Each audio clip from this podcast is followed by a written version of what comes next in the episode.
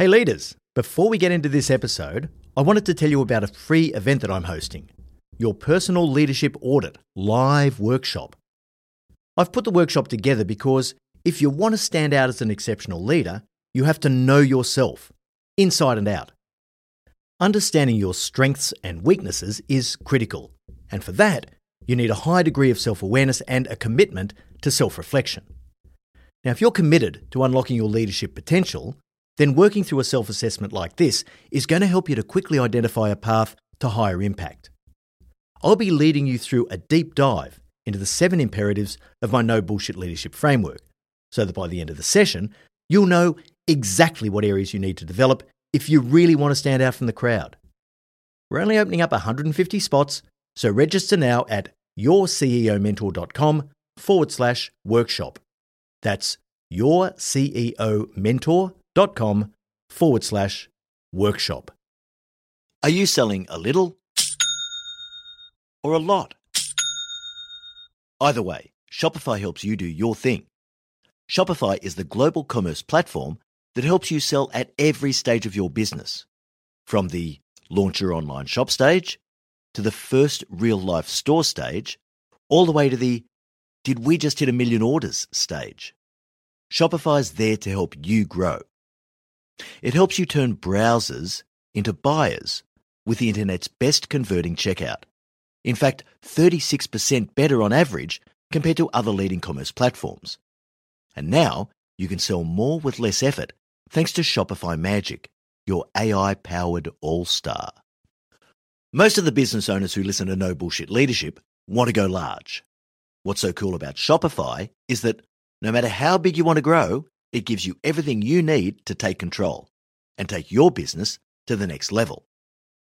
Sign up for a $1 per month trial period at shopify.com slash leadership, all lowercase. Go to shopify.com slash leadership now to grow your business, no matter what stage you're in. Shopify.com slash leadership. Hey leaders, Em here. We're finalising Marty's 2024 speaking calendar and he still has a few opportunities available. Now, you've experienced the impact that Marty has on the podcast, but that's only a tiny fraction of the impact that he has when he delivers an in person keynote presentation. If you'd like to book Marty to speak at your organisation's event, go to martingmoore.com or send us an email at hello at martingmoore.com and we can chat about how to tailor his powerful message to your leaders to achieve real results. All right, now back to the episode. Welcome to the No Bullshit Leadership Podcast. In a world where knowledge has become a commodity, this podcast is designed to give you something more access to the experience of a successful CEO who has already walked the path. So join your host, Martin Moore, who will unlock and bring to life your own leadership experiences and accelerate your journey to leadership excellence. Hey there, and welcome to episode 168 of the No Bullshit Leadership Podcast. This week's episode Political Sabotage at Work Surviving the Shark Tank. I've lived the rough and tumble of corporate politics in many companies, and I can tell you it's no fun. Politics can undo you even if you're operating with good intent and doing everything right. On one level, politics can be seen simply as a process of influencing, but on another, it can be a devious, divisive tool used by individuals to further their own standing while creating a toxic and cancerous culture, which ultimately ruins your company. Normally on No Bullshit Leadership, I like to stay a little more positive. But today, I'm going to delve into the murky world of corporate politics because it is a reality of life in most organisations, and every leader needs to have the tools to deal with it. Even in companies with pretty solid culture and values, I've seen some otherwise excellent leaders with some big blind spots who allow politics to fester because, like all of us, they're prone to overlooking certain behaviours and taking people at their word.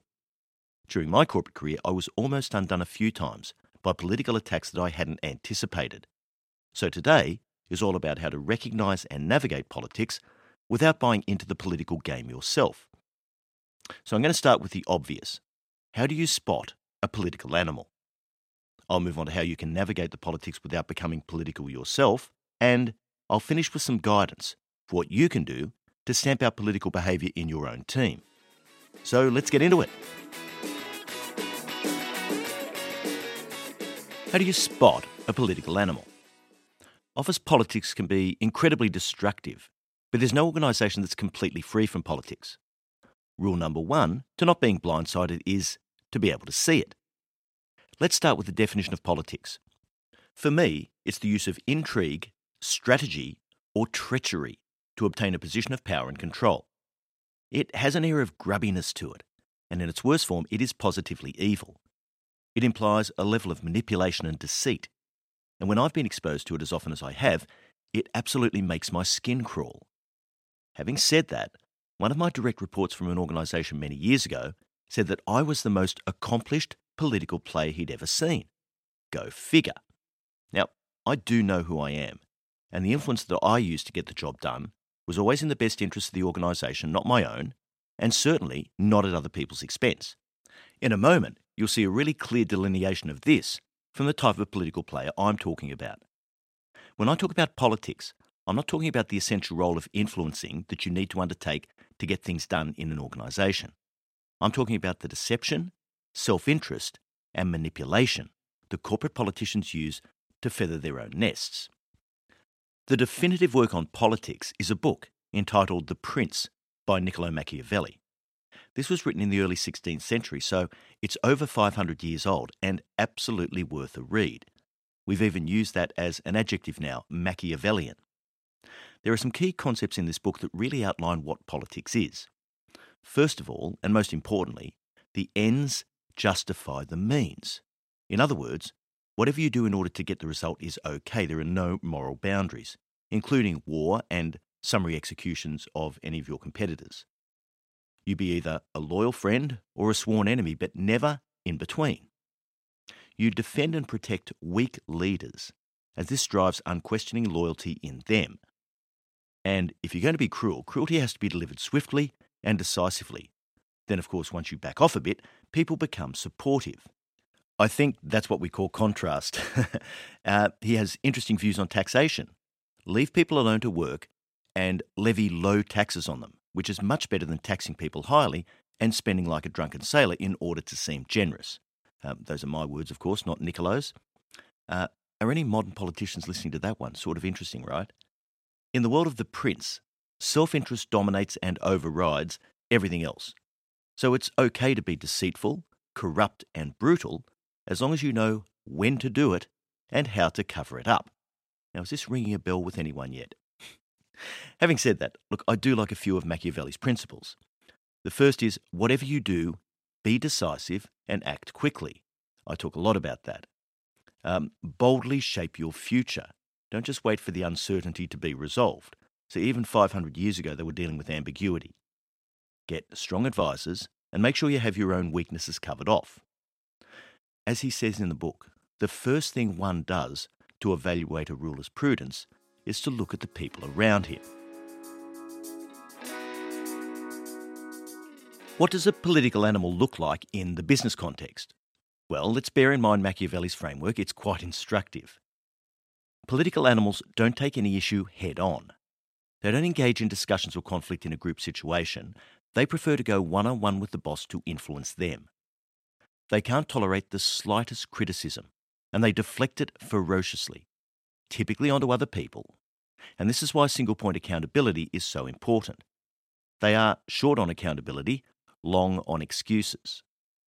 They're at pains to always agree with their boss, and I have seen some truly vomitous behaviour in the form of public fawning and flattery. They suck up to the boss and serve up exactly what the boss wants to see and hear, and this often results in them being granted trusted advisor status. They build a relationship of strong influence with those people above, and they spend more time, of course, focused on those relationships than on the people below. So, quite often, you'll get them as kiss up, kick down bosses. And most often, they're yes men. They demonstrate a lack of trust in many ways. They cover up anything bad that happens on their watch and disproportionately trumpet the good. They blow their team's achievements way out of proportion because they set low and unambitious targets. They don't pay any heed to people who can't further their self interested cause. they work out pretty quickly who can help them to get the power they seek and form strong alliances with those people. Now, this is like a mini checklist for a medical condition. You know the ones. If you suffer from any four of these half dozen symptoms, you may be at risk of heart disease, so please see your doctor. I can say with some confidence that we have very few, if any, listeners who are like this. Why? Well, on No Bullshit Leadership, our straight shooting approach is like kryptonite to the political beast. So we're free to talk amongst ourselves in confidence. They are not listening.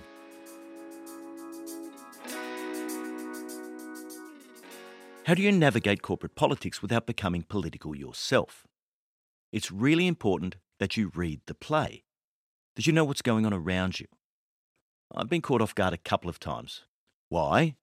Because I fundamentally believed that doing the best job I could for the organisation I worked for would be noticed and rewarded. And I figured if I did that, it would ultimately be in my own best interest personally. Look after the big stuff, and the little stuff takes care of itself. I believe that doing it the right way, with integrity and courage, would be recognised. And for the most part, it was. But I also worked for the odd insecure, weak, self interested leader who was very susceptible to the type of flattery and attention that only a true political animal can deliver. And yes, I was probably a bit naive about the amount of power and influence that could be wielded by an individual who wasn't particularly bright, hardworking, or value focused, yet who had mastered the art of corporate politics. When I think of the best bosses I ever worked for, the type of relationship we had was open, direct, and fun. Instead of always sucking up to them, I'd make jokes at their expense, as they would of me. They had no problem telling me when I wasn't doing the things the way they thought I should, and I had no problem telling them when I thought they were wrong about something. Looking back over the duration of my career, it's bosses like Janice Hagan, Rob Ravanello, Wayne Patterson, and Paul Scurrah that I remember for their ability to read the political play without ever playing politics. But here's the hard, cold facts of corporate life people will play politics. You need to know who they are and how they might affect you. And you need to get ahead of that without lowering yourself to their level. So make sure you understand any direct touch point that you may have between your teams and theirs. When they try to discredit you, as they surely will if you're perceived to be a threat, don't attack, just bring facts. Now, when dealing with a political player, it's really hard to get them to concede anything or to move in any direction. So I always thought it was better to go to the boss that they were trying to influence than to that political player themselves. This is a little counterintuitive when we think about the no bullshit leadership framework. Normally, I'd say go directly to the problem and have it out at the source. But with a political player, they're unlikely to listen, they're unlikely to be honest with you, and you're unlikely to make any headway with them. It's pretty hard to reason with someone whose only interest is in their own power, money, and status. So instead, I would approach the gullible boss with classic statements like this Okay, boss, I've heard along the grapevine that there's a bit of noise around this particular issue.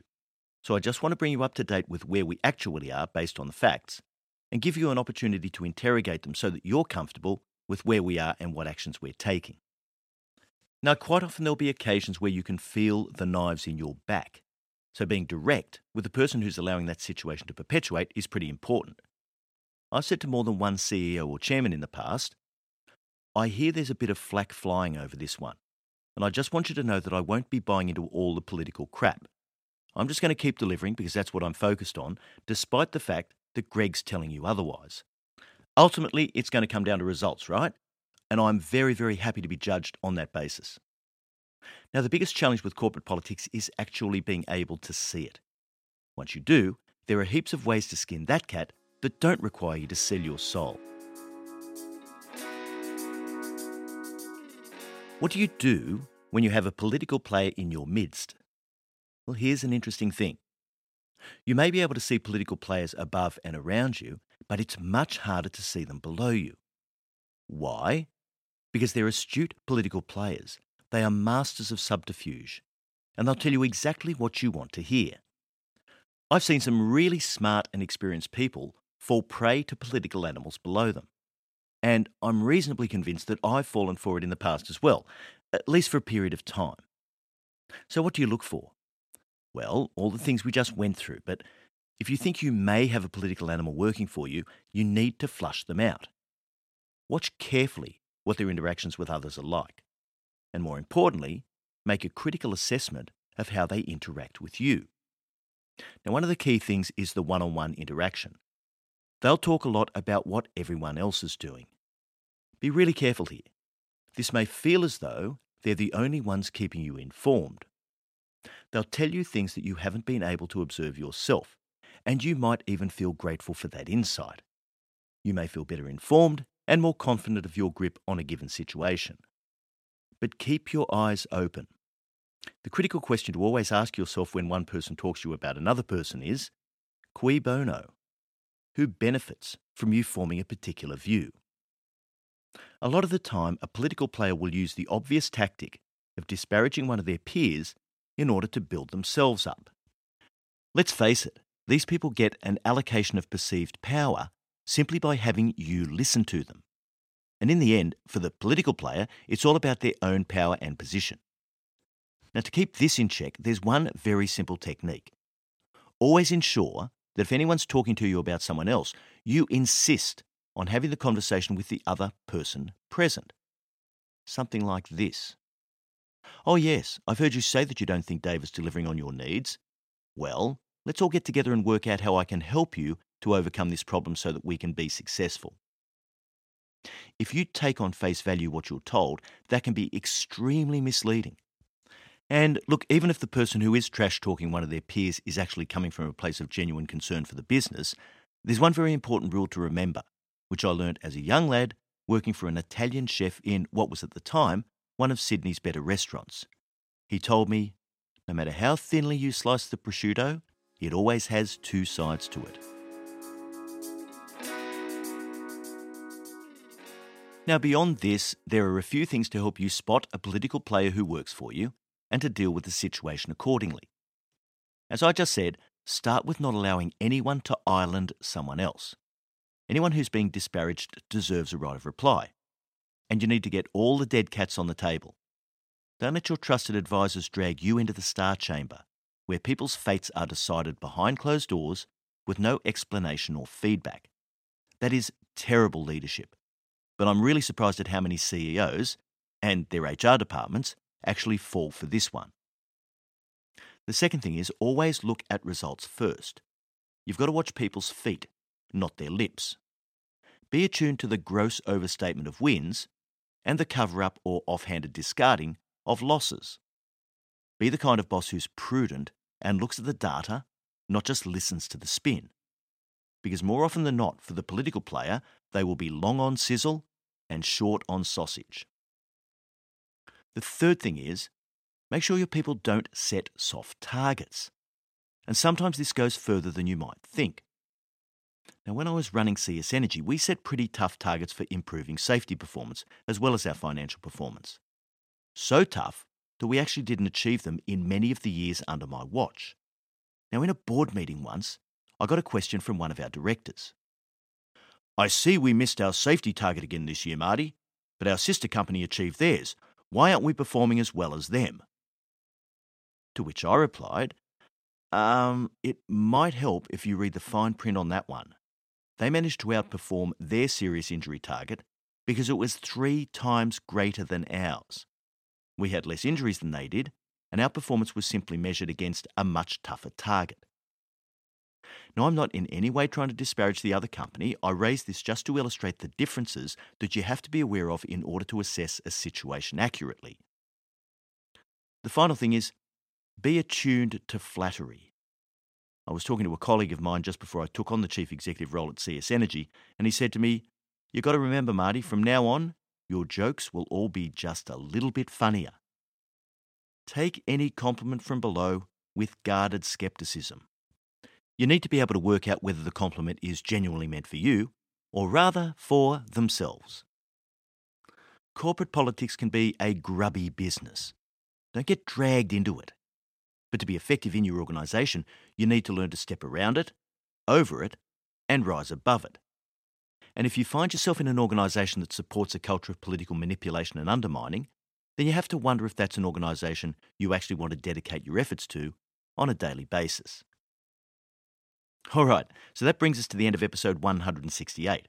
Thanks so much for joining us, and remember, at Your CEO Mentor, our purpose is to improve the quality of leaders globally.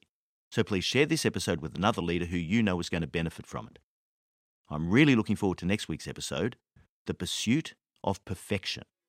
Until then, I know you'll take every opportunity you can to be a no bullshit leader.